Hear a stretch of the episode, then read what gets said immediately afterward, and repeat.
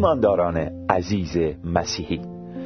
در کتاب داوران فصل ششم آیه 24 می‌بینیم که یکی از نامهای خداوند ما یهوه شالوم می باشد که یعنی خداوند آرامش است. شکر که خداوند ما آرامش است. شکر که او یهوه شالوم است.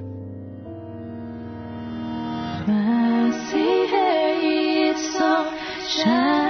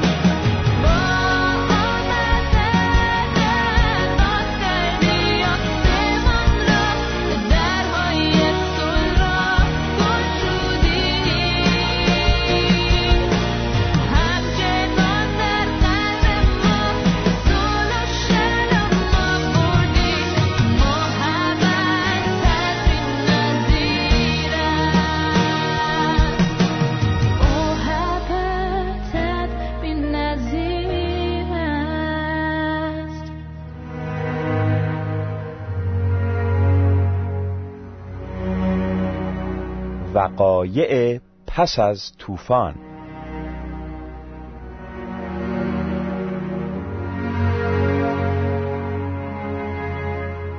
سلام عزیزان شنونده.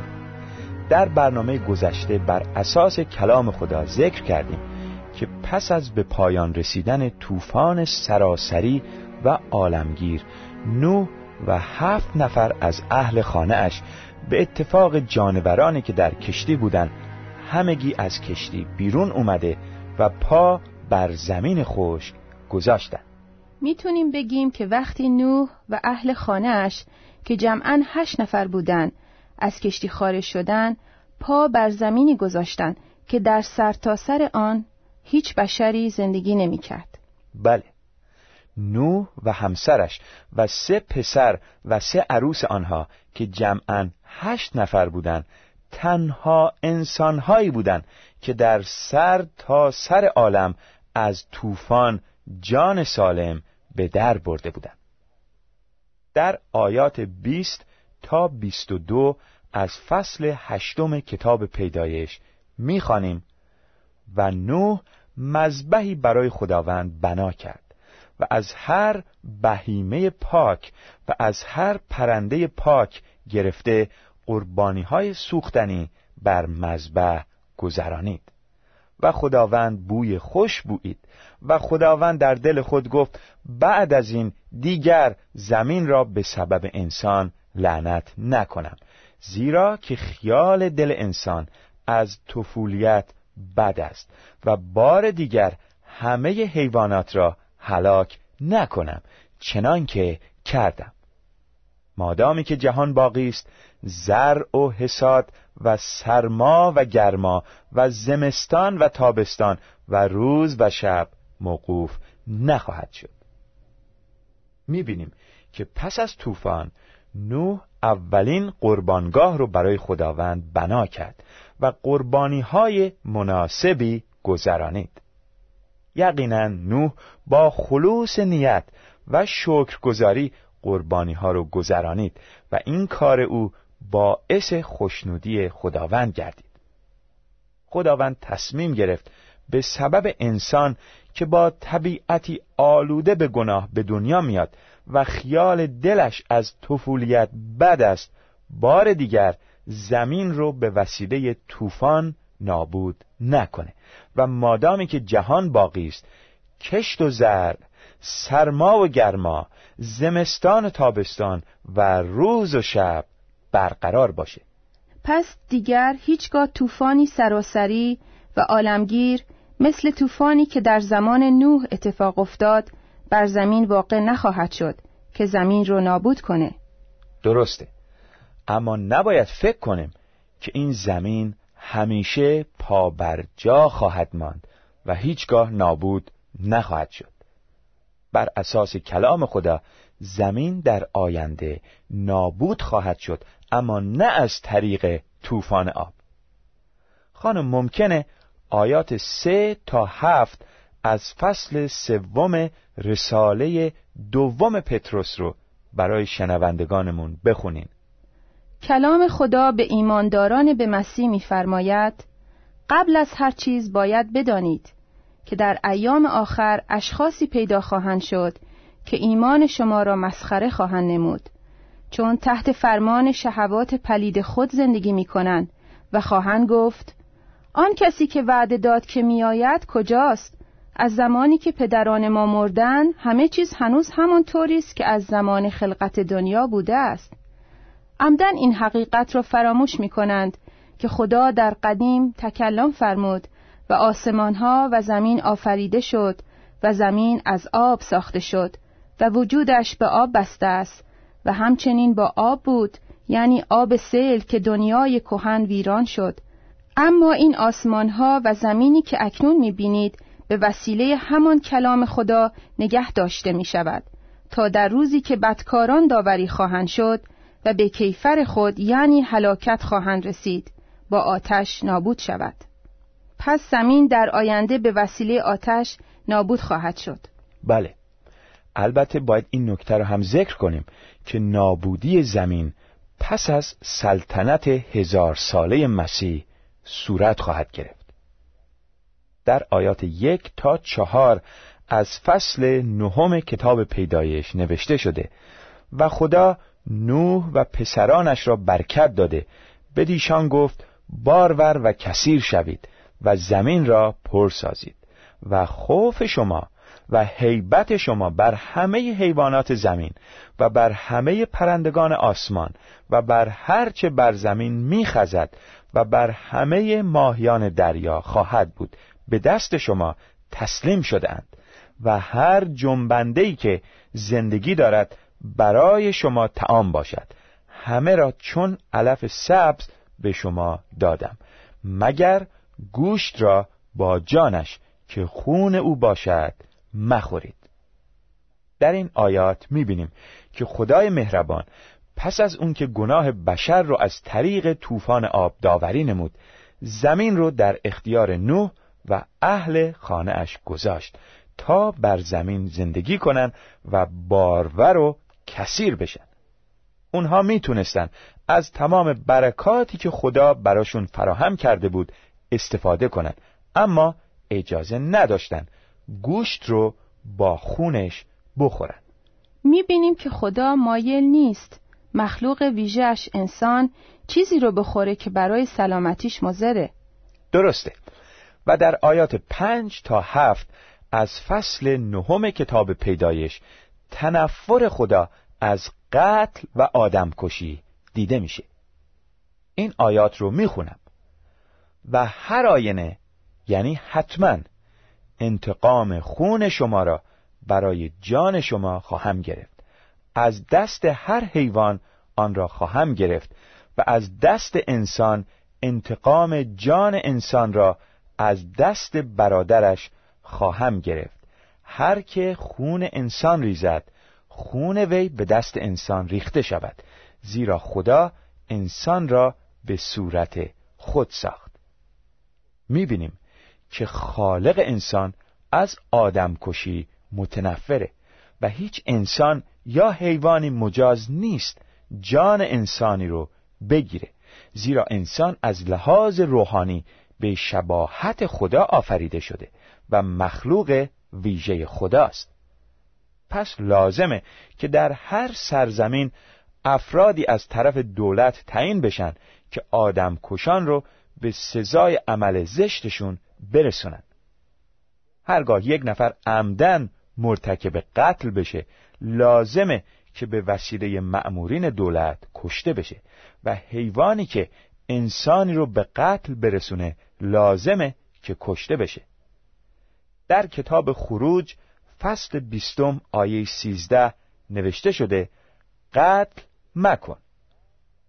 در آیات دوازده تا چهارده از فصل بیست و یکم کتاب خروج نوشته شده هر که انسانی را بزند و او بمیرد هر آینه کشته شود.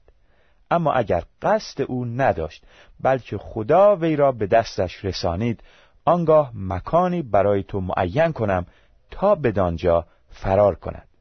یعنی کسی که مرتکب قتل غیر عمدی شده می‌تونه در جایی پناه بگیره. لیکن اگر شخصی عمدن بر همسایه خود آید تا او را به مکر بکشد آنگاه او را از مذبح من کشیده به قتل برسان یعنی شخصی که عمدن مرتکب قتل شده حتی اگر در جایگاه مقدس باشه باید کشته بشه. و در کتاب خروج فصل 21 آیات 28 و 29 نوشته شده و هرگاه گاوی به شاخ خود مردی یا زنی را بزند که او بمیرد گاو را البته سنگسار کنند و گوشتش را نخورند و صاحب گاو بیگناه باشد. ولیکن اگر گاو قبل از آن شاخزن می بود و صاحبش آگاه بود و آن را نگاه نداشت و او مردی یا زنی را کشت گاو را سنگسار کنند و صاحبش را نیز به قتل رسانند.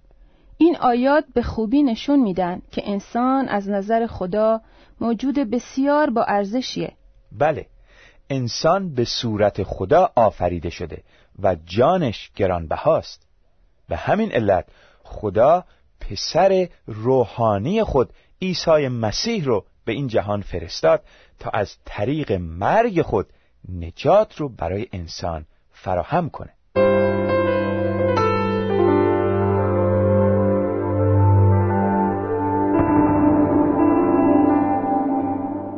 بسیار خوب. در آیات هشت تا هفده از فصل نهم کتاب پیدایش می‌خوانیم. و خدا نوح و پسرانش را با وی خطاب کرده گفت اینک من عهد خود را با شما و بعد از شما با ذریت شما استوار سازم و با همه جانورانی که با شما باشند از پرندگان و بهایم و همه حیوانات زمین با شما با هر چه از کشتی بیرون آمد حتی جمیع حیوانات زمین. عهد خود را با شما استوار میگردانم که بار دیگر هر زی جسد از آب طوفان هلاک نشود و طوفان بعد از این نباشد تا زمین را خراب کند. یعنی بعد از این طوفان سراسری آب که باعث نابودی تمام زمین بشه وجود نخواهد داشت. و خدا گفت این است نشان عهدی که من میبندم در میان خود و شما و همه جانورانی که با شما باشند. نسلا بعد نسل تا به ابد. قوس خود را در ابر می‌گذارم. منظور رنگین کمان است و نشان آن عهدی که در میان من و جهان است خواهد بود و هنگامی که ابر را بالای زمین گسترانم و قوس یعنی رنگین کمان در ابر ظاهر شود آنگاه عهد خود را که در میان من و شما و همه جانوران زی جسد می باشد به یاد خواهم آورد و آب طوفان دیگر نخواهد بود تا هر زی جسدی را هلاک کند. و قوس یعنی رنگین کمان در ابر خواهد بود و آن را خواهم نگریست تا به یاد آورم آن عهد جاودانی را که در میان خدا و همه جانوران است. از هر زی جسدی که بر زمین است. و خدا به نوح گفت این است نشان عهدی که استوار ساختم در میان خود و هر زی جسدی که بر زمین است. به این ترتیب رنگین کمان نشانه پیمانی است که بین خدا و جهانیان بسته شده است. و خدایی که از روی لطف خود این پیمان رو با جهانیان بسته ما رو مطمئن نموده که دیگه هیچ وقت تمام زمین از طریق طوفان آب نابود نخواهد شد. و اما با مطالعه بقیه آیات فصل نهم کتاب پیدایش می‌فهمیم که نوح بعد از طوفان مرتکب گناه مستی شد. ما قبلا دیدیم که نوح مردی عادل و پرهیزکار بود و با خدا راه می‌رفت. چطور شد که بعد از طوفان او مرتکب چنین گناهی شد و چرا این موضوع در کتاب مقدس نوشته شده؟ کتاب مقدس که تماما از الهام خداست وقایع رو صحیح و بدون سانسور در اختیار ما گذاشته. پس نباید تعجب کنیم که گناه نوح در کتاب مقدس ذکر شده است. نوح مثل سایر مردان و زنان خدا از راه ایمان به خدای حقیقی عادل شمرده شد. اما او مثل هر بنی آدمی در درونش میل به گناه وجود داشت و متاسفانه بعد از طوفان نوح مرتکب گناه مستی شد. بهتر از آیه 18 تا پایان فصل نهم کتاب پیدایش رو برای شنوندگان بخونم. کلام خدا می‌فرماید و پسران نوح که از کشتی بیرون آمدند سام و هام و یافس بودند و هام پدر کنعان است. اینانند سه پسر نوح و از ایشان تمامی جهان منشعب شد و نوح به فلاحت زمین شروع کرد و تاکستانی قرص نمود. یعنی نوح به کشاورزی پرداخت و تاکستانی درست کرد و شراب نوشیده مست شد و در خیمه خود اوریان گردید و هام پدر کنعان برهنگی پدر خود را دید و دو برادر خود را بیرون خبر داد. در اینجا می‌بینیم که هام احترام لازم رو به پدرش نگذاشت و هر دو برادرش رو از برهنگی نوح با خبر ساخت. سپس می‌خوانیم. و سام و یافس ردایی را گرفته بر کتف خود انداختند و عقب عقب رفته برهنگی پدر خود را پوشانیدند و روی ایشان باز پس بود که برهنگی پدر خود را ندیدند. می‌بینیم که سام و یافس برخلاف هام محترمانه با پدر خود رفتار کردند و نوح از مستی خود به هوش آمده دریافت. که پسر کوچکترش با وی چه کرده بود. پس گفت کنعان ملعون باد. برادران خود را بنده بندگان باشد. می‌دونیم که کنعان یکی از پسران هام بود و باید توجه داشته باشیم که این پیشگویی نوح فقط درباره کنعان بود نه تمام نسل هام. و گفت یعنی نوح گفت متبارک باد. یهوه خدای سام و کنعان بنده او باشد. خدا یافس را وسعت دهد و در خیمه های سام ساکن شود و کنعان بنده او باشد. در پیشگوی نوح می‌بینیم که سام و نسل او به طرز خاصی مورد لطف خدا قرار گرفتند. می‌دونیم که ابراهیم اسحاق یعقوب و همچنین منجی ما عیسی مسیح از نسل سام بودند. پس به همین علت بود که نوح در پیشگویی خود گفت متبارک باد یهوه خدای سام. و اما در مورد یافس می‌بینیم که نوح گفت خدا یافس را وسعت دهد و در خیمه های سام ساکن شود.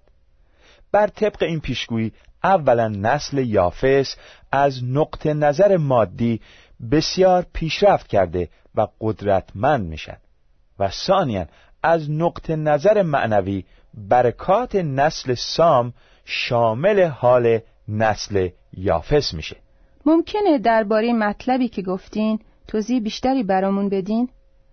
بر اساس تاریخ قدرتهایی مثل مادیان، فارسیان، یونانیان و رومیان که از نسل یافس بودند از نقطه نظر مادی بسیار موفق بودند. از لحاظ روحانی خدا قوم اسرائیل رو که از نسل سام بودند انتخاب کرد و از میان همین قوم انبیاء بسیاری رو برگزید تا درباره نجاتی که قرار بود به وسیله نجات دهنده فراهم بشه صحبت کنند. می‌دونیم که مسیح از نسل سام بود و او نجات رو فراهم کرد. اما بسیاری از یهودیان مسیح رو نپذیرفتند و از برکاتی که در دسترسشون بود محروم شدند.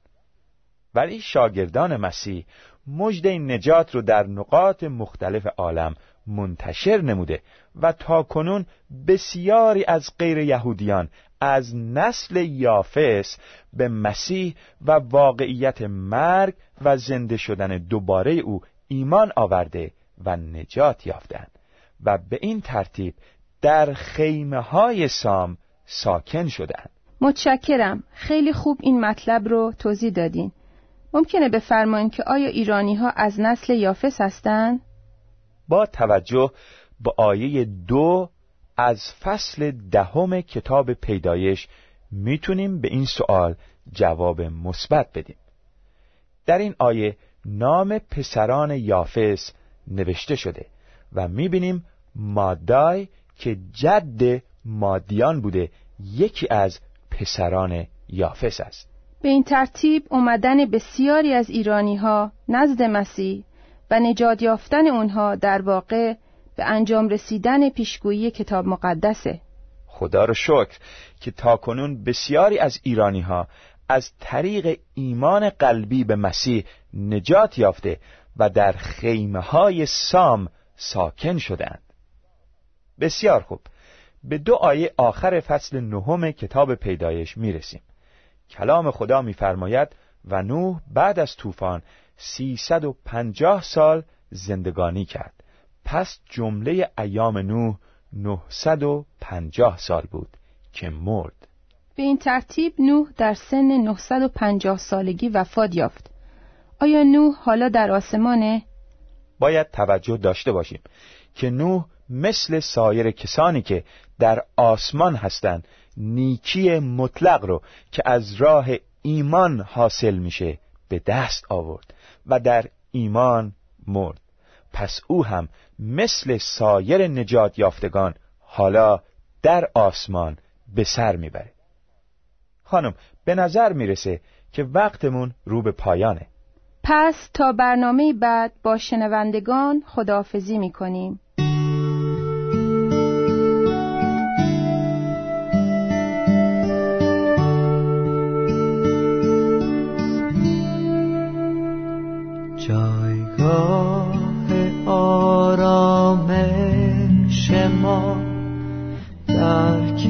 کنار مسیح خلاصی از درد و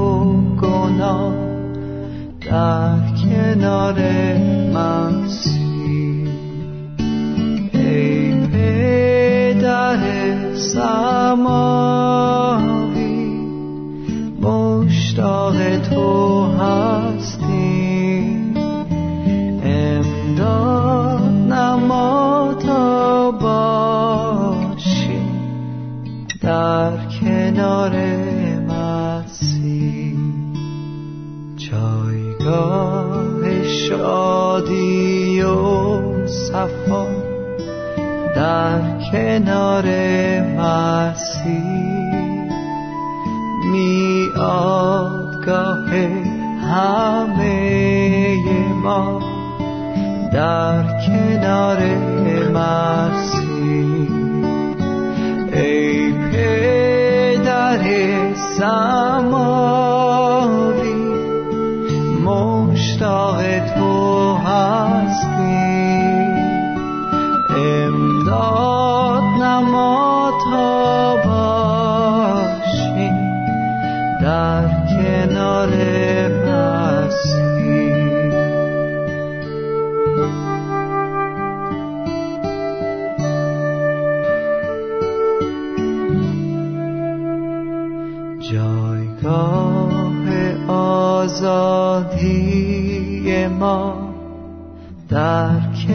کار مسیح. منبع شادی و امید در کنار مسیح.